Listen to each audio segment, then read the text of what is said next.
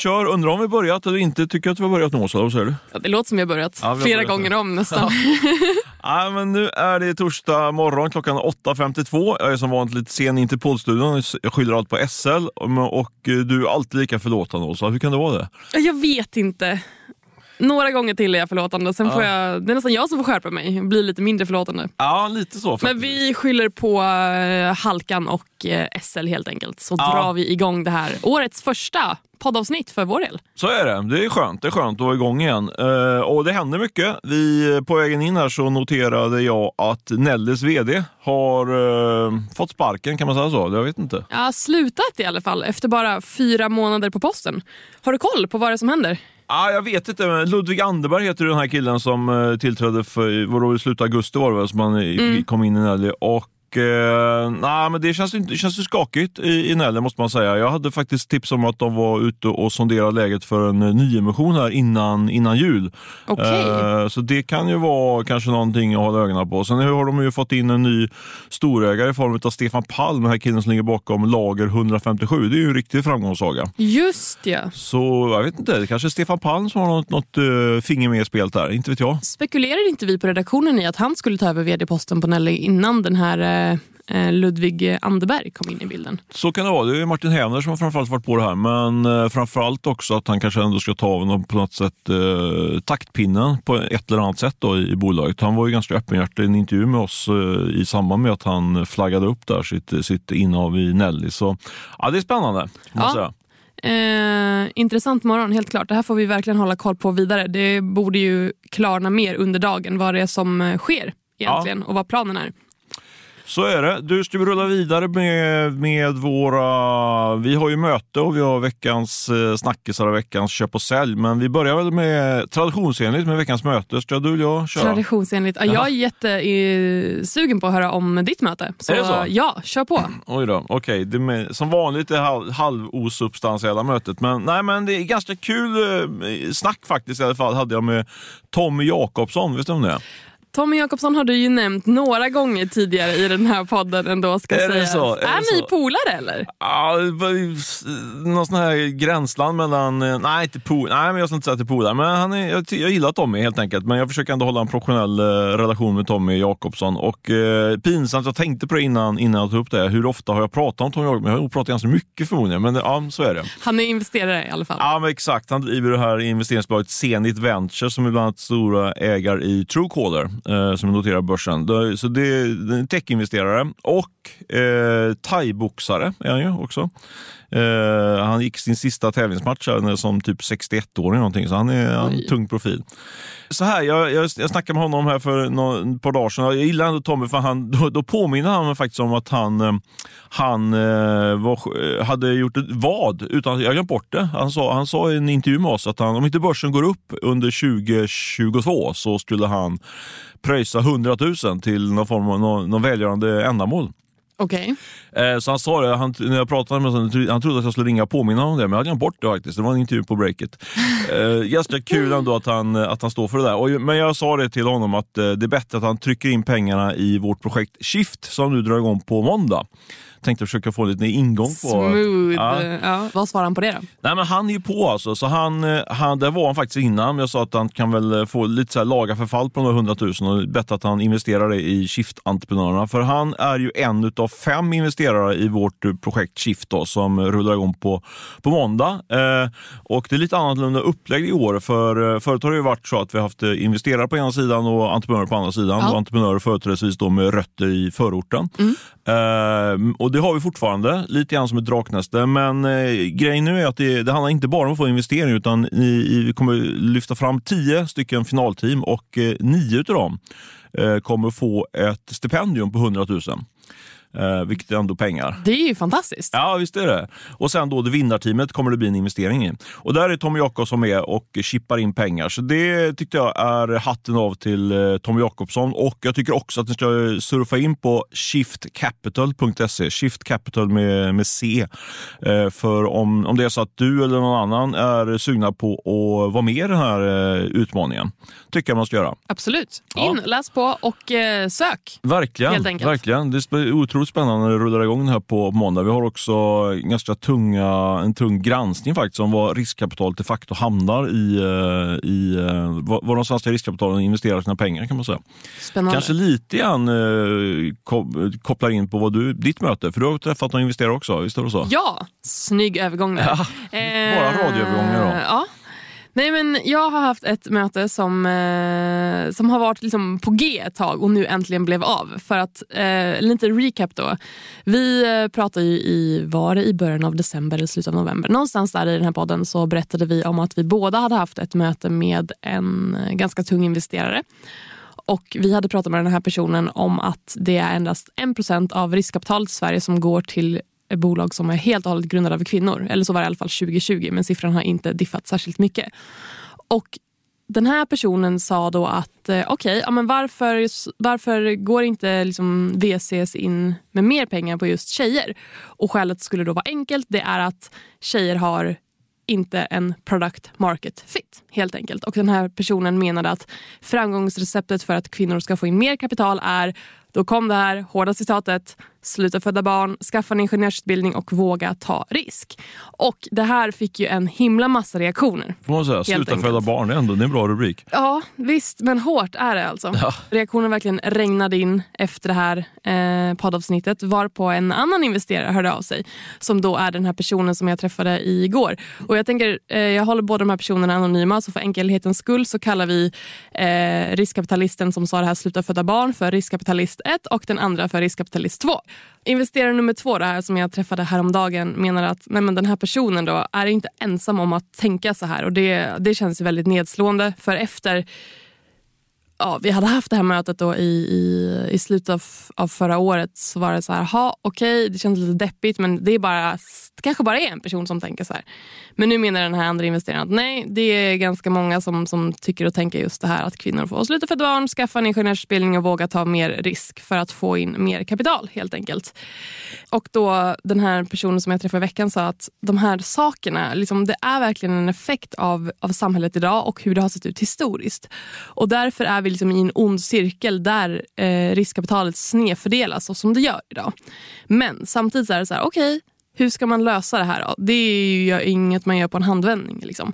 Men att personer då menar att det är inte bara riskkapitalet som behöver ändra sig, men att investerare måste verkligen alltså ta sig en, en, en liksom look in the mirror och verkligen komma ihåg hur otroligt mycket makt de sitter på att påverka.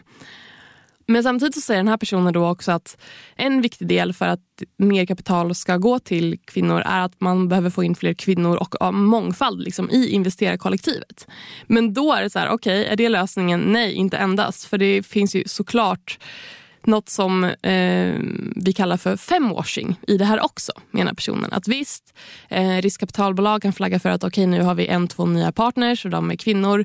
Men vilka är det egentligen som sitter på makten?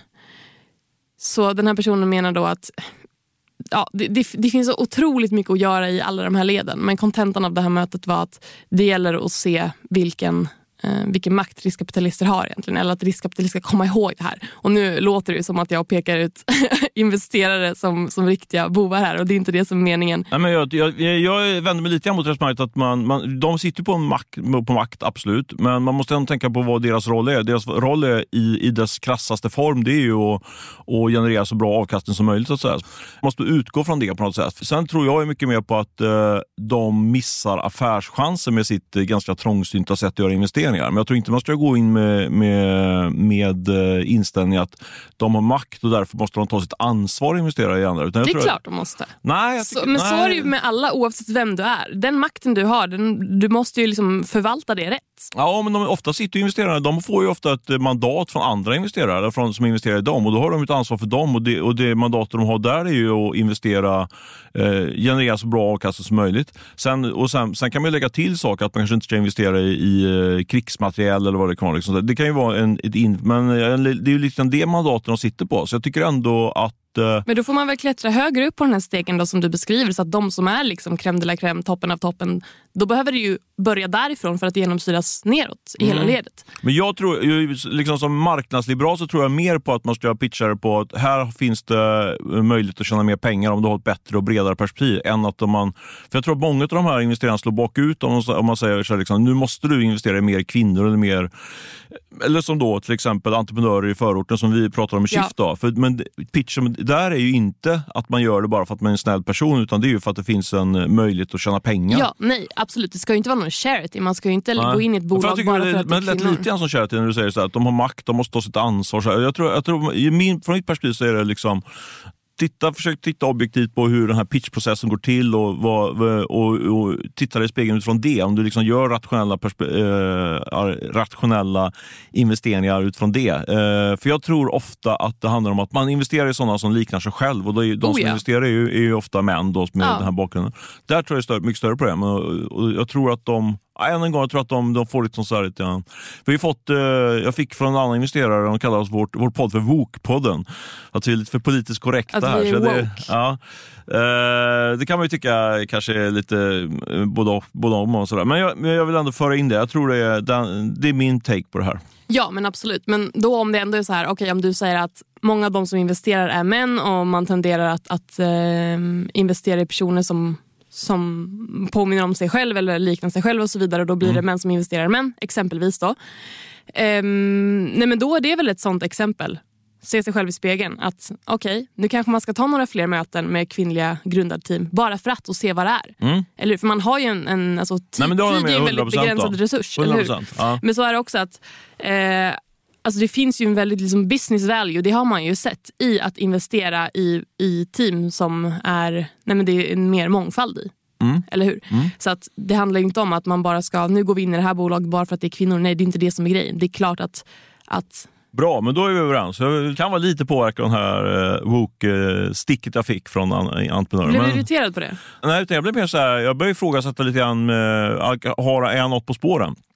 Faktiskt. Men liksom man måste ändå, apropå till se sig spegeln, måste vi också se oss i spegeln lite grann. Det måste man vi inte... absolut göra hela tiden. Så det var mer så. Men eh, nu behöver jag inte titta mer i spegeln. Nu känner jag mig trygg igen. Nu har vi sett oss i spegeln. Ja. Grymt. Eh, du, ska vi rulla över på våra snackisar? Det tycker jag. Och eh, en av sakerna vi ska prata om är ju din privatekonomi. Ja, rent underbart. Utsagt. Ja, vi publicerar ju en granskning eh, som du har gjort om en nytolkning av eh, skattelagstiftningen där du personligen riskerar en rejäl skattesmäll. Men då undrar jag så här, är det här verkligen en granskning som är liksom, som rent journalistiskt gjord, eller är det du som, som använder Breakit här för att driva ditt eget case? Ja, vad tror du? Jag tror att det är både och faktiskt. Ja, men lite så är det. Och det tror jag, det, är, det, det är lite min inställning kring journalistik också. Jag tror att alla har, apropå vad vi pratar om precis nu med kring, kring investeringar i kvinnliga entreprenörer, jag tror alla har någon form av agenda. Jag tror det, den här objektiva journalistiken tror jag inte på riktigt. Men med det sagt så har vi faktiskt tittat åt spegeln och funderat ganska mycket kring det här. För det är ju en relevant invändning såklart. Man kan ju inte liksom driva, använda, använda sin journalistiska plattform för att driva egna skattekase liksom. Nej, då är det ju inte journalistik längre. Nej, då är det någonting då är, annat. Då är det ju liksom eh, något, något helt felaktigt, så att mm. säga. Men eh, vi har snackat ganska mycket om det här. Jag pratade också med våra ansvariga utgivare kring det här, Jonman och Pettersson och även Matilda Andersson som, är, som också jobbar med den här typen av utgivarfrågor. Eh, och vi landar vid liksom att eh, det här är någonting som verkligen påverkar framförallt våra kärnläsare. Så det är verkligen en nyhet i sig som, som står på egna ben. Eh, och det viktiga är ju, alltså ett, ett alternativ hade varit att någon annan skrev om det, någon annan reporter. Men då hade det blivit nästan så här, då kan man ha, har jag liksom gett order indirekt som jag äger mycket aktier i Breakit, att du, till exempel du ska skriva och sådär. Mm. Så jag tyckte, det, jag tyckte det var bättre med Breakit way, att vi var väldigt öppna och transparenta med att jag har en egen, ett eget intresse det här, så nu vet det, och sen så här är så, så det här är vad jag har fått fram kring detta, så får man själv dra sina egna slutsatser. Så det var ungefär, var väldigt transparenta kring det, och det är väl det vi är nu också. Ja, mycket bra. Men det här är i alla fall en fråga som har ett stor påverkan för många entreprenörer, det du har skrivit om. Ja, men det är det.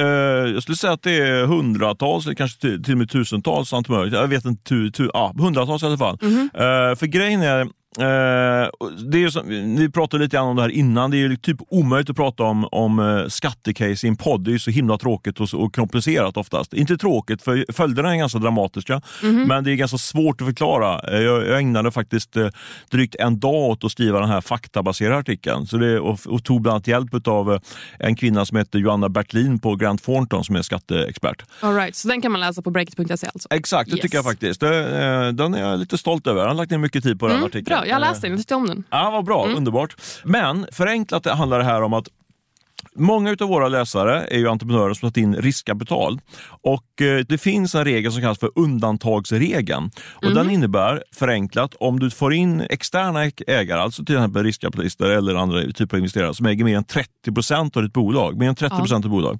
Då har det tidigare varit så att med, med lite olika reservationer, att om du, du kan använda den här undantagsregeln. Och då har det blivit så, när du sålt, eh, om du som entreprenör då säljer aktier alternativt gör en utdelning, då får du bara tjugofem procent i skatt istället för typ femtio procent skatt som det är när, med de här tre tolv-reglerna. Mm. Eh, alltså så, så skatterna har kunnat halveras på ett helt schysst sätt liksom. Och bakgrunden till det här, det är ju att eh, när man drar igång ett bolag, eh, om du skulle dra igång ett litet konsultbolag eh, och börja fakturera, du gynnas ju av att ta ut de pengarna i form av utdelning, för det är ju bara tjugofem till trettio procent i skatt mm. jämfört med att du skattar in som lön som ja. är runt femtio.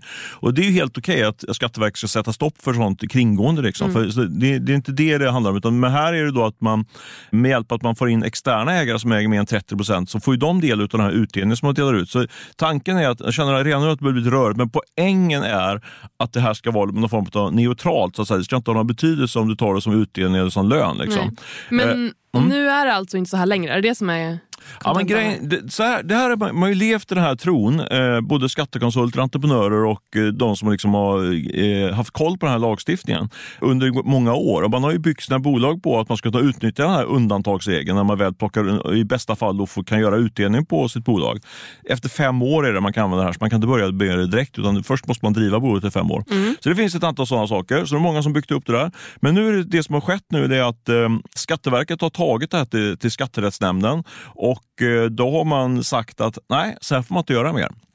Så de har, det, det går inte att använda sig av den här undantagsregeln på det här sättet som, som, som jag har försökt beskriva här och som beskriver mer utförligt i, i uh, min artikel. Uh, och det här har kommit lite grann i, i det dolda. Uh, jag hade ingen aning om det. Uh, det, det. Beslutet kom i Skatterättsnämnden faktiskt redan i somras, men uh, nu, och det ska nu ha nu överklagas då till Högsta förvaltningsdomstolen, så det kommer komma ett utlåtande om det här i, under första kvartalet i år. Uh, men som det ser ut nu, om Högsta förvaltningsdomstolen går då på, på Skatterättsnämndens linje, mm. så innebär det en skattesmäll för mig, men också för många andra entreprenörer som hade räknat med att kunna få den här tjugofem-procentiga skatten istället för femtio-procentiga skatten. Ja, det lät ju inte mega skönt, men jag känner att det blir lite, lite äh, äh, inte snårigt, men många detaljer håller i huvudet här som vi ska summera. Och också titta lite framåt. Vad blir följderna av allt det här? Ja, men bara för att göra ännu mer konkret då. För i mitt fall då, så gjorde vi en utdelning i Breakit här i somras. Så tänk ja. bara, för, nu blir det registrat att det blir för mycket fokus med dem. Men liksom bara för att visa vad effekten kan bli då. Lugnt. Ja. Vi pratar om dig, Stefan. Precis. Nej, men det gjorde vi en utdelning. Och jag fick ut faktiskt över en miljon i, i utdelning. Väldigt, mm. Det var väldigt trevligt. Gratulerar. Samtidigt, vi har byggt Breakit i åtta år. Så kämpat på liksom med, med inte jättehöga löner och så vidare. Så det får man ändå ha i bakhuvudet liksom. Så du det... behöver inte rättfärdiga, du är värd. Ja, härligt. Men den där, vi säger att det var en miljon ungefär jag fick ut. Då hade jag alltså då betal, räknat på att betala tvåhundrafemtio tusen i skatt på det där. Men nu verkar det som att det blir ungefär sexhundratusen i skatt, eller fem, femhundrafemtio. Så det är, vi pratar alltså ett par hundratusen. Ja, det är en stor skillnad. Och det där är ju bara då på den här utdelningen. Sen finns det ett stort värde, hoppas man ju, som vi byggt upp i Breakit. Om vi skulle sälja Breakit i framtiden, eller vi ska ta ut mer pengar i framtiden, då är det fortfarande den här höga skattesatsen. Mm, så, så, mm. så därför, skulle, i mitt fall då, så är det faktiskt att skatten höjs med ett antal miljoner liksom. Eh, och det där är den effekten som, som slår på ganska många entreprenörer då, som, och de, många tror jag inte ens har koll på det utav de entreprenörerna. Kanske någon som lyssnar på det just nu liksom, som inte visste om det här. Ja, det här blir ett himla skräckavsnitt. Ja, lite så, lite så. Och eh, om vi går in på, på effekten av det här då, då blir det ju, då blir det så att man, man kommer ju eh, tidigare har ju, dels är det en väldigt så här absurd grej, för för ett svenskt riskkapitalbolag eller en svensk affärsäng som investerar i ett mm, bolag mm. Den, om den gör investeringar i till exempel mitt bolag eller annans bolag, då, får, då drabbar jag så den här höga skatten. Men om det, pengarna istället skulle komma från ett, ett till exempel ett statligt kinesiskt investeringsbolag, då drabbas man inte, då, då träffas man inte ut det här. Så det, det blir liksom en, så att den typen av investerare gynnas då på bekostnad utav, som man ändå tycker kanske vore, vore lite mer rimligt då, svenska investerare. Ja.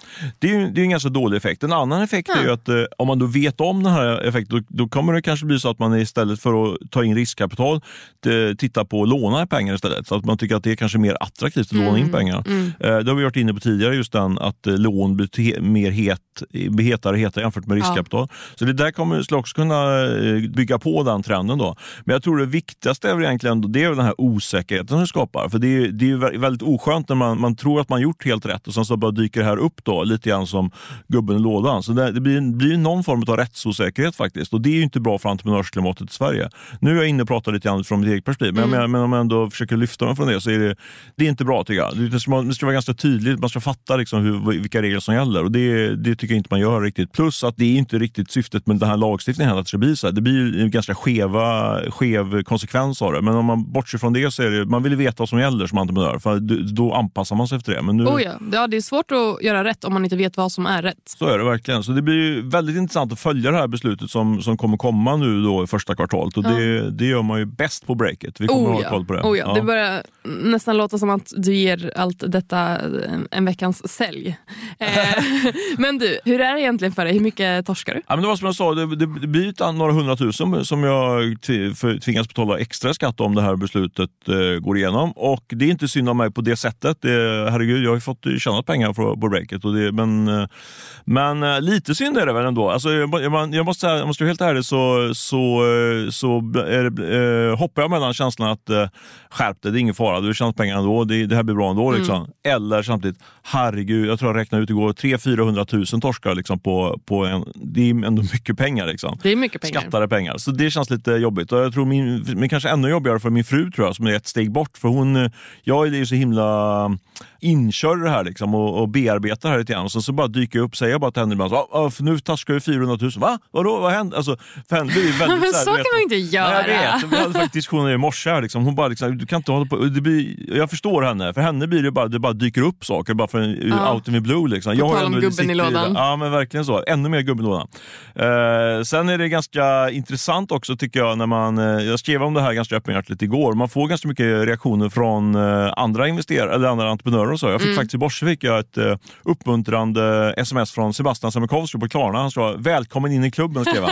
Så skickade han en, ett, en artikel på, på en skattetvist som han var involverad i.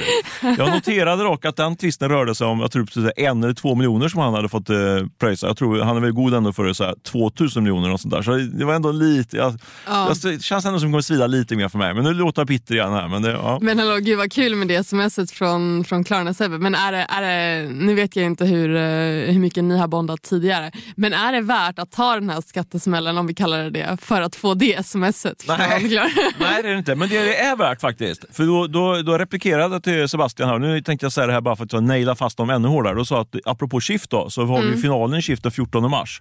Och då sa det till, på sms på Sebastian, fast du kan väl, kan väl sänka min stressnivå med sjuttio procent ungefär och ställa upp på en intervju på, på det här eventet den fjortonde mars. Och han sa att han tackade preliminärt jag det, men han reser, skrev han också, så vi hoppas att han wow.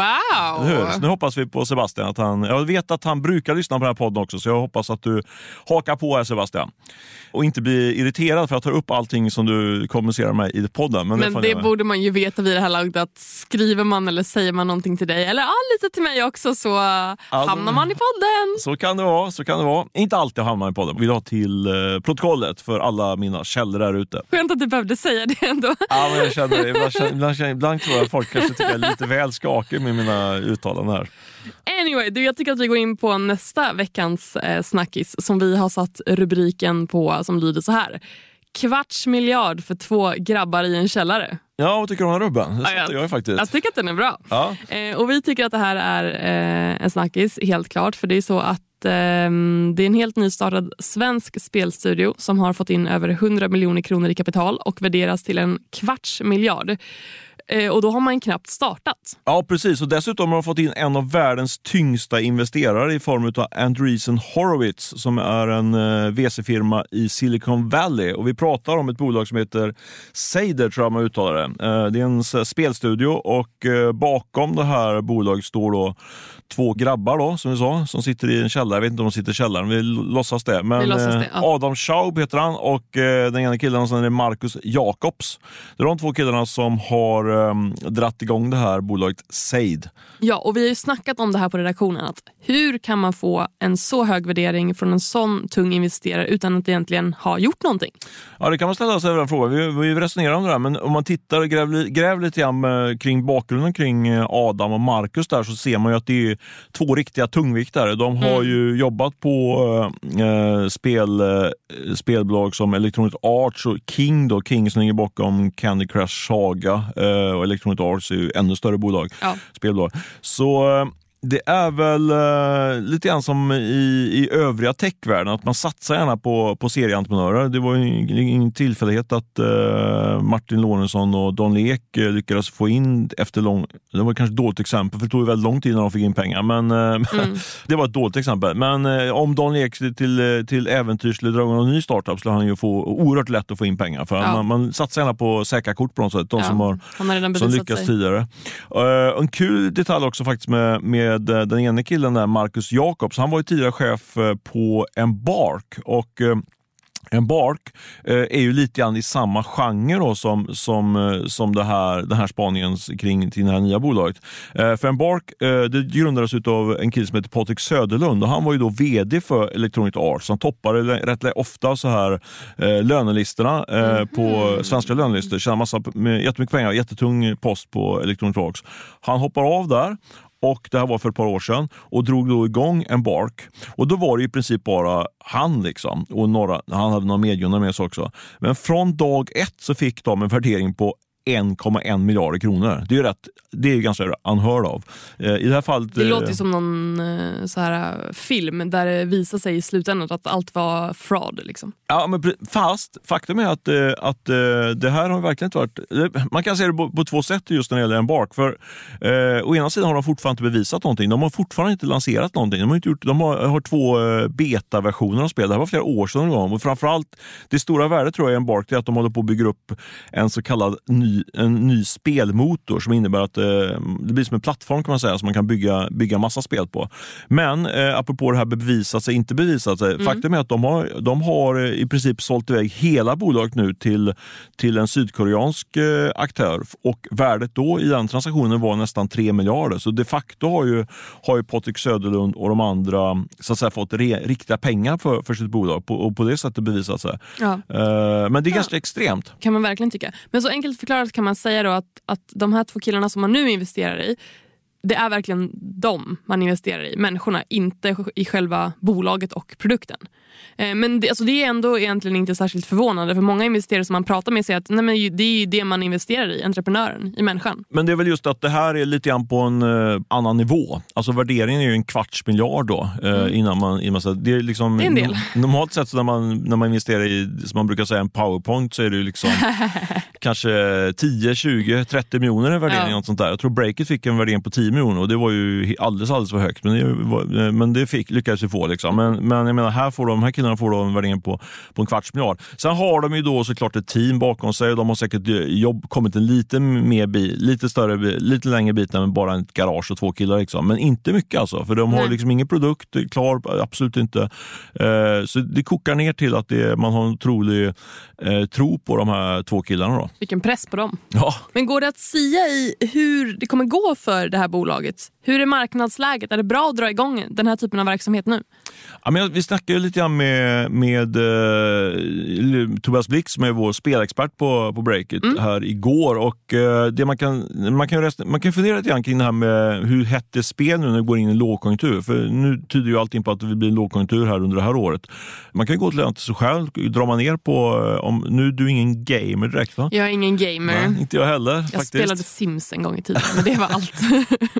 Ja, nej, men jag menar så här. Man, man kanske inte köper eh, stora avancerade spel för ett par hundralappar, kanske tusen, någon tusenlapp liksom. Det kanske man, det kanske är något som, som mamma och pappa drar åt så att säga då, när sonen eller dottern ska köpa, köpa så. Så på det sättet kan det vara lite dåligt läge. Men det är också väldigt många vuxna som spelar. Så ja, att, men så är det. Så att, så är det. Och det är väl, nu, nu vet jag verkligen inte hur det ser ut, men får jag gissa så tror jag att, att den här branschen tjänar ju mer på vuxna gamers än barn. Ja, men så är det kanske. Men jag tänker mer generellt liksom att är man benägen att i en lågkonjunktur lägga mycket pengar på spel, de här lite tyngre, stor, större spelen som kostar mer pengar, eller då de här billiga mobilspelen som oftast är liksom freemium-spel, att man bara spelar, ja men som Candy Crush Saga är ju mm. ett bra exempel på det. Det, det spelar man gratis, sen kan man köpa på sig mer, mer äh, saker inne i spelet så att säga. Så jag tror att äh, om man tittar, det kom ju någon undersökning här igår tror jag faktiskt kring hur spelmarknaden utvecklas. Den fick ju en riktig boom i, i samband med pandemin, äh, men har nu liksom fått satsa lite grann så att säga på, någon, på, mm. på den nya nivån då. Eh, så det är en viss nedgång. Men jag tror, för att återgå till din fråga där, så tror jag att eh, så här, jag har ingen aning eh, om, om det här, de här spelen eh, kommer lyfta, eller de här entreprenörerna kommer lyfta. Men däremot tycker jag att det är en ganska bra datapunkt på marknaden just nu, att det är ganska så förhållandevis enkelt att få in, eller enkelt, men det, det, det som investerare ser man liksom någon form av köpläge i de här tidiga investerarna, sådd och i början mm. på A-runder uh, och där, det är väl ett tecken på att när man hittar riktigt bra team, så då är man sugen på att kasta in pengar i den typen av um, bolag. Däremot så är det ju iskallt om man är ett bolag som som har uh, hållit på ett uh, tag och ska ta in en så kallad B- eller C-runda, alltså mycket mer kapital. Uh, där är det ju, för där har du ju sett sättningar i den noterade marknaden på typ, typ sjuttio till åttio procent. Ja. Så där är det iskallt. Men, uh, så jag tycker att detta är lite grann, om man ska liksom lyfta blicken, så är det här tecken på, att, på den här trenden att investerarna söker sig till uh, riktigt heta uh, nystartade case och uh, ratar de här uh, lite, um, lite dammiga äldre casen. Hårt! Ja. Ja, nej men jag ser verkligen fram emot att hålla koll på de här grabbarna och det här bolaget och se vad det är som händer egentligen. Mm. Och det får vi göra framöver. Men nu tycker jag att vi går vidare till vårt sista segment som är veckans köp och sälj. Ska jag börja med veckans sälj? Kör på. Den eh, snodde jag här i morse eh, och den sätter jag på familjen Hogsved. Känner du till dem? Mm, nej. Det är ju en gubbe får man säga, Bert Inge, tror han är över sjuttio nu. Bert Inge Hogsved, jag träffat honom en gång. Han drog igång något som heter Hogia Data, eh, programvarubolag då inom, inom I T-sektorn. Har ju gått skitbra för dem, eh, men det är ju nu idag faktiskt så kommer det komma en dom i, eh, i mina hemtrakter i Uddevalla som mm-hmm. ligger, ligger norr om Ljungkile där jag är född. Oerhört extra dålig, ointressant bonusinformation, men så är det. Bra att vi nämner Ljungkile typ ja, två gånger i varje avsnitt. Det tycker jag, det är det minsta som, som vi behöver ha. Men, ja, fortsätt med det. Hog, Hogia Data, det är så här, det, det är en tragedi egentligen bakom. Men jag tycker ändå att man måste sätta sälj på hela familjen Hogsved. För det är så att det... Det är i, i bästa liksom Succession-stil så, så, så tampas de här i familjen, familjemedlemmarna i tingsrätten. Eh, det är, på ena sidan är det då Bert Inge och hans fru, och sen på den andra sidan är det hans eh, två söner tror jag. Och de slåss helt enkelt om bolaget, och de här sönerna har krävt att eh, bolaget ska tvångslikvideras. Vilket är rätt sjukt med tanke på att, eh, att bolaget är väldigt välmående mm. och, och eh, lönsamt. Växer bra. Men jag tar verkligen inte någon parti vare sig för Bert Inge eller de här sönerna, utan jag tycker bara att det är liksom sälj på, på bo- hela familjen. Man måste kunna sätta sig runt ett bord och komma överens liksom. Och sen kanske man går skilda vägar, men att man ska göras upp i tingsrätten som domen kommer idag då, det tycker jag är sälj. Håller du med mig? Ja, alltså jag, jag, ty- jag tycker att det är, en, det är en stark sälj, och jag förstår att det är sälj. Men alltså kommunikation mellan människor, det är ju typ det svåraste som finns. För om det fungerade så bra som det skulle kunna fungera, då skulle vi inte skulle inte finnas några konflikter. Alltså, nej, men så är det. Eller? Så är det. Och det är, att, eh, förmodligen är det, om jag får gissa, så är det ju någon som är idiot i det här fallet. Alltså som är helt omöjligt att prata med. Och sen så är det, har någon försökt, försökt, försökt, och sen så precis slutar det sånt. Men eller så är båda, jag vet inte. Men det är, det är, i grunden är det ju bara tragiskt. När jag läste om det ja, första gången för något år sedan, två, så var det bara, vad är det här för något?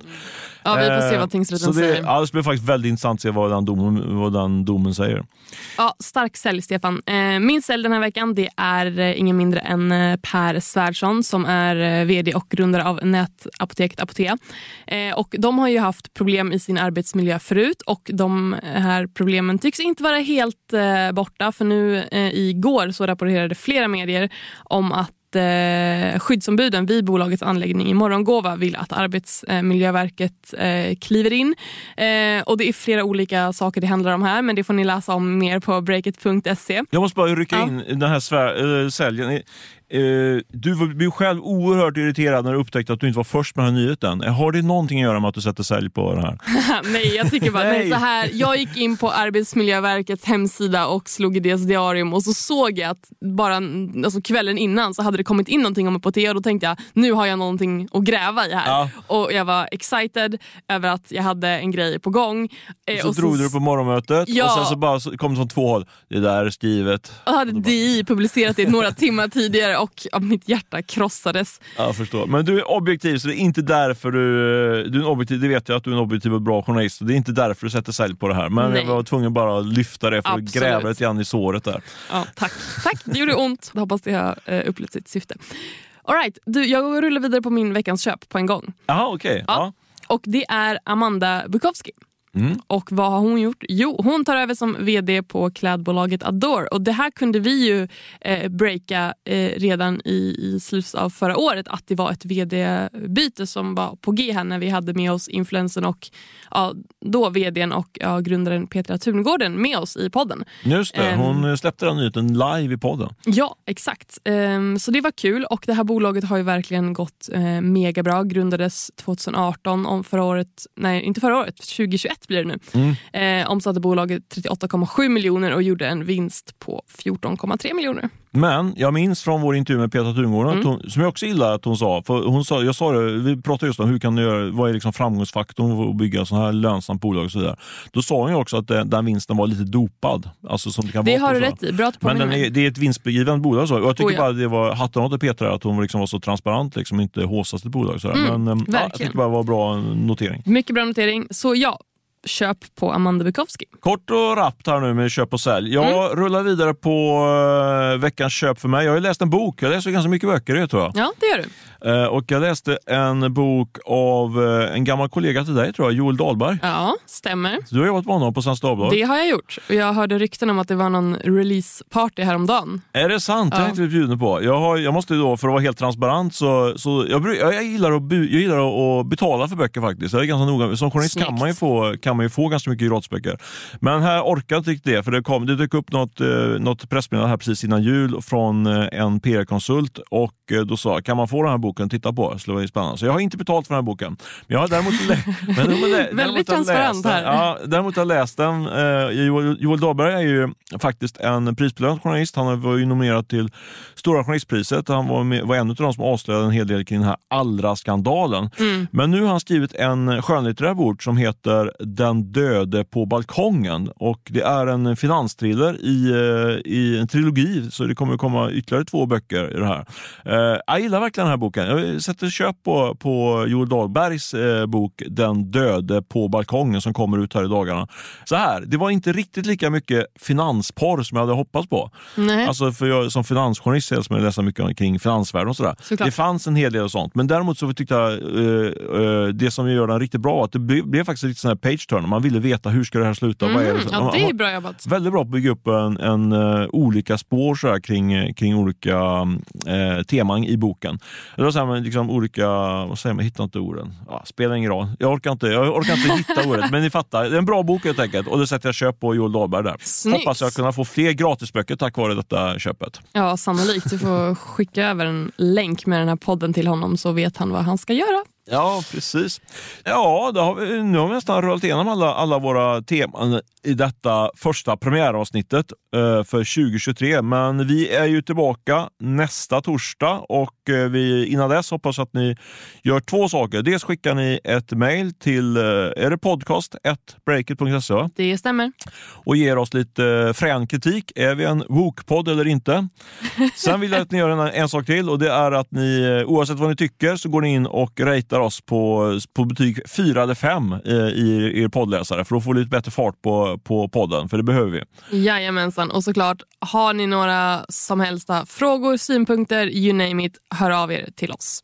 Det blir vi bara glada för. Ska vi säga så då? Det gör vi. Ha det bra, så hörs vi nästa vecka. Ha det bra.